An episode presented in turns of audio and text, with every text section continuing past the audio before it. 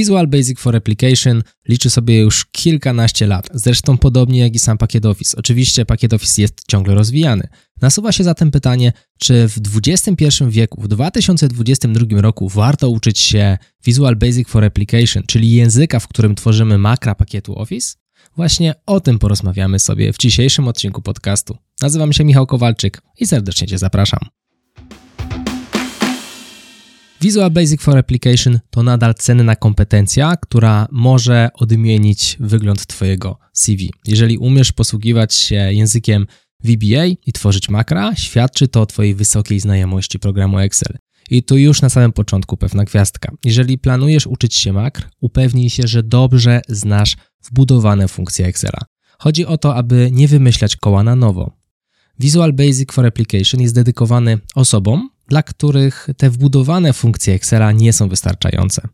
Wbudowane opcje zawsze będą działały szybciej niż te, które wymyślisz sam w języku Visual Basic. Dodatkowo, jeżeli któreś z makr będzie miało błąd, jest szansa, że tylko ty będziesz w stanie go naprawić. A więc w przypadku, gdy tworzysz kolejne rozwiązanie w oparciu o makra, upewnij się, że jest też ktoś, kto będzie w stanie je naprawić. A dlaczego? No wyobraź sobie sytuację, w której łamiesz nogę i nie macie w firmie przez 3 miesiące, a jedno z twoich makr, kolokwialnie mówiąc, się wysypało. Może to spowodować paraliż procesu w firmie albo ściąganie cię z urlopu zdrowotnego, jeśli mogę go takim nazwać, w związku z tym, że jesteś jedyną osobą w firmie, która potrafi takie makro naprawić. Oczywiście rysuję tutaj teraz czarne scenariusze, ale pamiętaj o tym, aby najpierw upewnić się, że takiej opcji wbudowanej w Excelu nie ma, a dopiero później stworzyć makro, które mogłoby pokryć taką potrzebę. No i do czego możemy takich makr użyć? Mamy przykłady bardziej złożone, jak na przykład generowanie PDF-ów. Przykład prosto z mojej firmy. Przez długi czas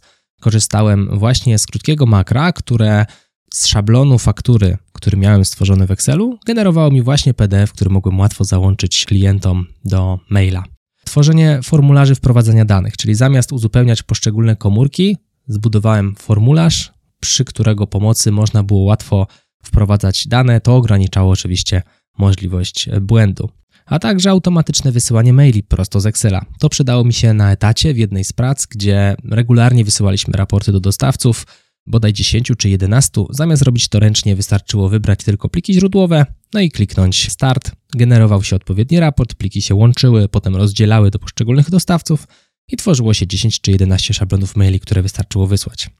Przykłady podręcznego użycia makr to będą krótsze makra, które usprawniają pracę na co dzień, których możesz używać w wielu plikach. Na przykład jakieś Twoje ulubione formatowanie z zachowaniem pewnych kolorów bądź kolorów firmy usuwanie pustych wierszy. Można to robić przy użyciu jednego skrótu klawiszowego, jeżeli za tym skrótem kryje się makro, które będzie sprawdzało, czy w danym arkuszu pustych wierszy nie ma, a są one bardzo niebezpieczne, szczególnie jeżeli pracujesz na tabeli, na której masz zamiar za moment się filtrować albo wykonywać analizy w oparciu o tabele przestawne.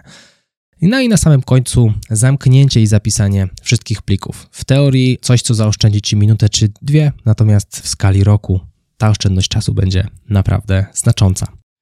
A więc głównym celem makry jest to, aby Twoją pracę przyspieszyć. Czyli zamiast wykonywać pewną sekwencję ruchów ręcznie, możesz stworzyć skrypt, czyli tak zwane makro, pisane w języku Visual Basic for Application, które tą sekwencję czynności wykona za Ciebie.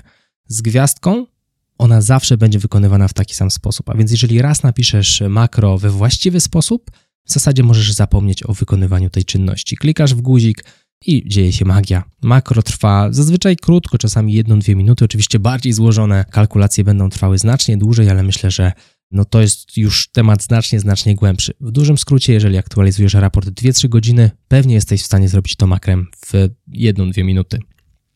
Nasuwa się pytanie, no to dobra, skoro pakiet Office jest już taki stary, mimo że ciągle aktualizowany, ciągle dodawane są nowe opcje, Visual Basic również jest już dość starym językiem, to czy w tym świetle warto nadal się go uczyć? Jeżeli spojrzymy sobie na to, jak funkcjonują obecnie firmy, nadal w wielu z nich jest używany Excel, nawet w tych starych wersjach 2007.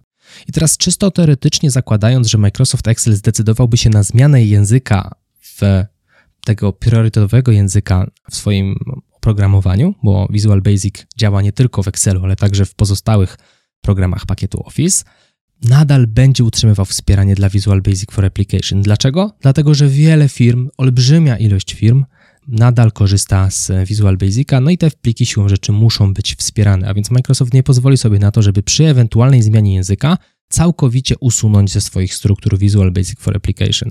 A więc na koniec dnia jeszcze dużo wody w Wiśle musi upłynąć, aby odpowiedź na pytanie, czy warto uczyć się Visual Basic for Application brzmiała nie.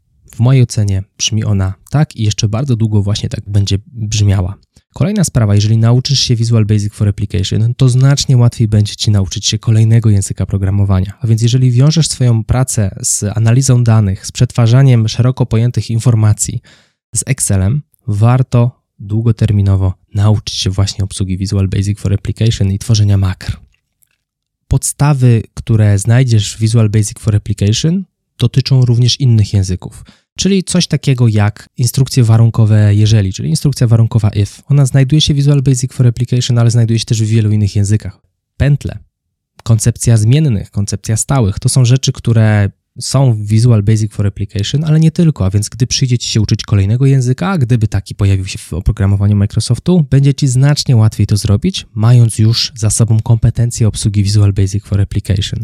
Przez kompetencje obsługi mam na myśli umiejętność tworzenia makr poprzez ich pisanie, a nie nagrywanie. W pakiecie Office jest wbudowana tak zwana nagrywarka makr, a więc takie proste makra możesz sobie nagrać, wpadli na któryś z webinarów, które prowadzę, regularnie pojawia się okazja do tego, żeby zobaczyć, jak taka nagrywarka działa. Pokazuję takie rzeczy właśnie na webinarach, zazwyczaj w środę o 20, ale to jest dopiero początek możliwości. Prawdziwa zabawa zaczyna się wtedy, gdy umiesz kodować z pamięci. No i właśnie to jest coś, o czym chciałbym teraz chwilę porozmawiać. Jeżeli chcesz nauczyć się programowania Visual Basic for Application od podstaw po zaawansowane techniki, koniecznie sprawdź makra.ivba.pl. Tam znajdziesz więcej szczegółów, jak to zrobić.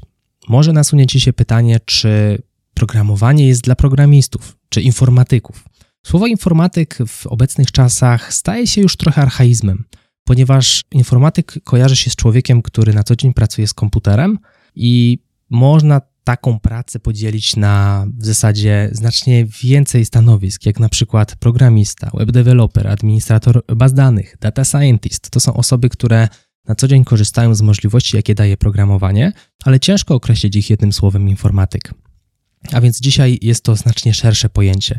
I nie trzeba nazywać się programistą, aby znać jakiś język programowania i aby on przydawał nam się w pracy. Ja nie jestem programistą z zawodu. Nie skończyłem studiów kierunkowych, aby w jakiś sposób nauczyć się tych języków. Nauczyłem się tego sam. Nauczyłem się tego w praktyce, nauczyłem się tego z różnych źródeł, z książek czy innych kursów i praktyki przede wszystkim zawodowej.